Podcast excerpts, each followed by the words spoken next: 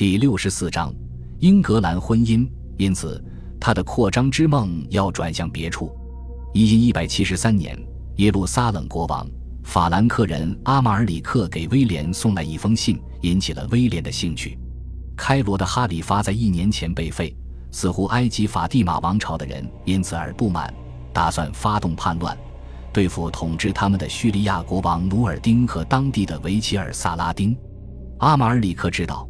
只有穆斯林不能团结在一起，基督徒才有可能在黎凡特幸存下来。因此，他尽可能地为埃及人提供一切帮助。他此时正是在向西方世界的王公寻求帮助，这正是威廉想要的机会。利用这次机会，他可以让自己在东方扬名，以一位新的基督徒统治者的身份出现在海外的统治者面前。作为一位需要被认真对待的统治者，而出现在地中海的舞台上。他热情地送去回信，远征的指挥权交给他的堂兄弟莱切伯爵坦克雷德。此人是普利亚公爵罗杰的私生子，曾在威廉一世统治时期的一千一百六十一年参与政变，反对国王，早就得到了原谅。一七四年七月的最后一周，一支西西里舰队在约定时间抵达亚历山大里亚。如果阿拉伯的编年史家可信的话。这支舰队里有二百艘船，搭载着三千人，其中有一千五百名骑士，另有三十六艘船运送战马，四十艘运送给养，六艘运送工程器械。如果阿马尔里克国王能亲眼看到这支大军，无疑将会如威廉所愿，感到印象深刻。但是他已经在西西里军队抵达的两周前因痢疾而病逝。他的去世意味着耶路撒冷的法兰克部队不会跟西西里军队合兵一处。这还不算完，萨拉丁已经找到了阴谋对付自己的人，并将主谋们在十字架上钉死。叛乱已经根本无法发动了。坦克雷德率军登陆，却发现脚下是敌人的土地，完全找不到援军在何处。几乎在同时，预先撤回城墙内的亚历山大里亚居民再次冲出来。纵火焚烧西西里军队的工程器械，还发动夜袭，让入侵者的军队完全陷入混乱。萨拉丁通过飞鸽传书德西军队登陆，赶紧率军从开罗赶来。他不必劳驾走这一趟，因为他还在路上时，坦克雷德就下令拔营登船。西西里军队乘船远去，留下三百名退路被切断的骑士。经过英勇而无望的抵抗，他们被俘虏了。公正地说，威廉继承了他祖父的所有恢复能力。他似乎没有因为这场灾难而感到过分沮丧，因为在接下来的数个夏季，他每年都派遣军队侵扰埃及沿海地区。但是这些行动均没有任何实质上的政治重要性。黎凡特的十字军国家并不在乎他们的到来，而且这些行动无法掩盖一个简单的事实。威廉二世的第一次对外用兵已经以灾难告终。托马斯·贝克特被杀一事，深深地震动了所有基督徒的良知，却没有给英格兰王国和教皇的关系带来持久的影响。一七二年五月二十一日，亨利二世在阿弗朗时进行了公开悔罪，对未来做出了各种承诺，然后得到了教皇的赦免。因为那位难缠的大主教不能再制造棘手的问题。亨利与教皇达成和解的条件也就完全成熟了。由亚历山大牵头，欧洲诸国迅速跟进。没过多久，亨利的外交地位就比十年前更加强大了。成年后的西西里国王威廉是第一位跟亨利恢复联系的国王。在接下来的几年里，两位国王保持着断断续续却热情友好的通信。奇怪的是，似乎两人都无意再提及婚约之事。甚至在威廉于一千一百七十二年遭到拜占庭的羞辱，更加急于寻找妻子的时候也没有。到最后有人提到婚事的时候，此人却不是威廉或者亨利，而是比两人更高贵的人——教皇亚历山大。这是因为亚历山大越来越不安心。西西里依旧是他对抗腓特烈巴巴罗萨时最重要的盟友，保持盟友关系对他而言至关重要。但是，任何考虑不周的婚姻都可能在一夜之间毁掉它。这样糟糕的时刻已经在一千一百七十三年出现过一次。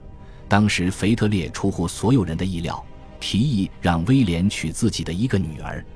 如果威廉接受了，就等于将整个南意大利拱手让给帝国控制，教皇国将被包围。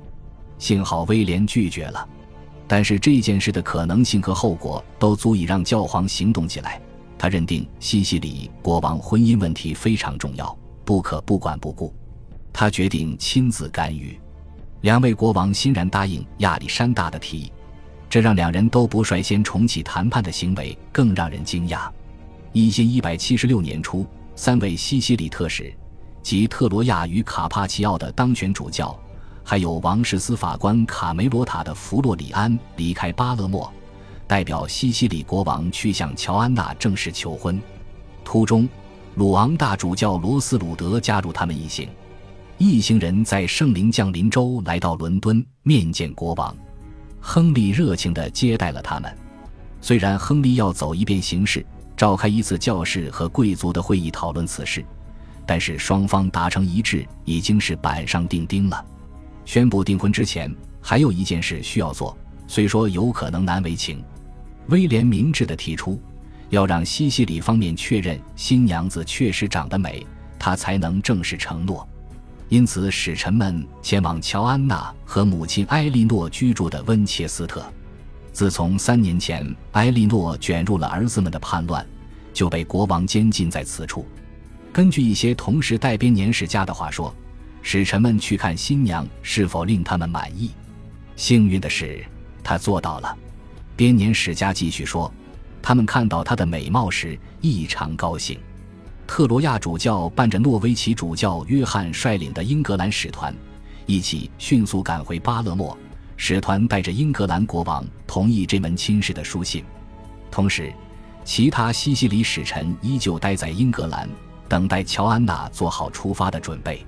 虽然她才十岁。但是亨利认为，他女儿出发时的状态应当符合他的地位，符合礼仪。他将照顾家眷和准备衣着的工作交给温切斯特主教，然后下令准备七艘船，准备送他们安渡英吉利海峡。八月中旬，他在温切斯特主持了一次特别的仪式，将大量金银、服饰、杯具和马匹交给使臣，正是托他们照顾乔安娜。随后。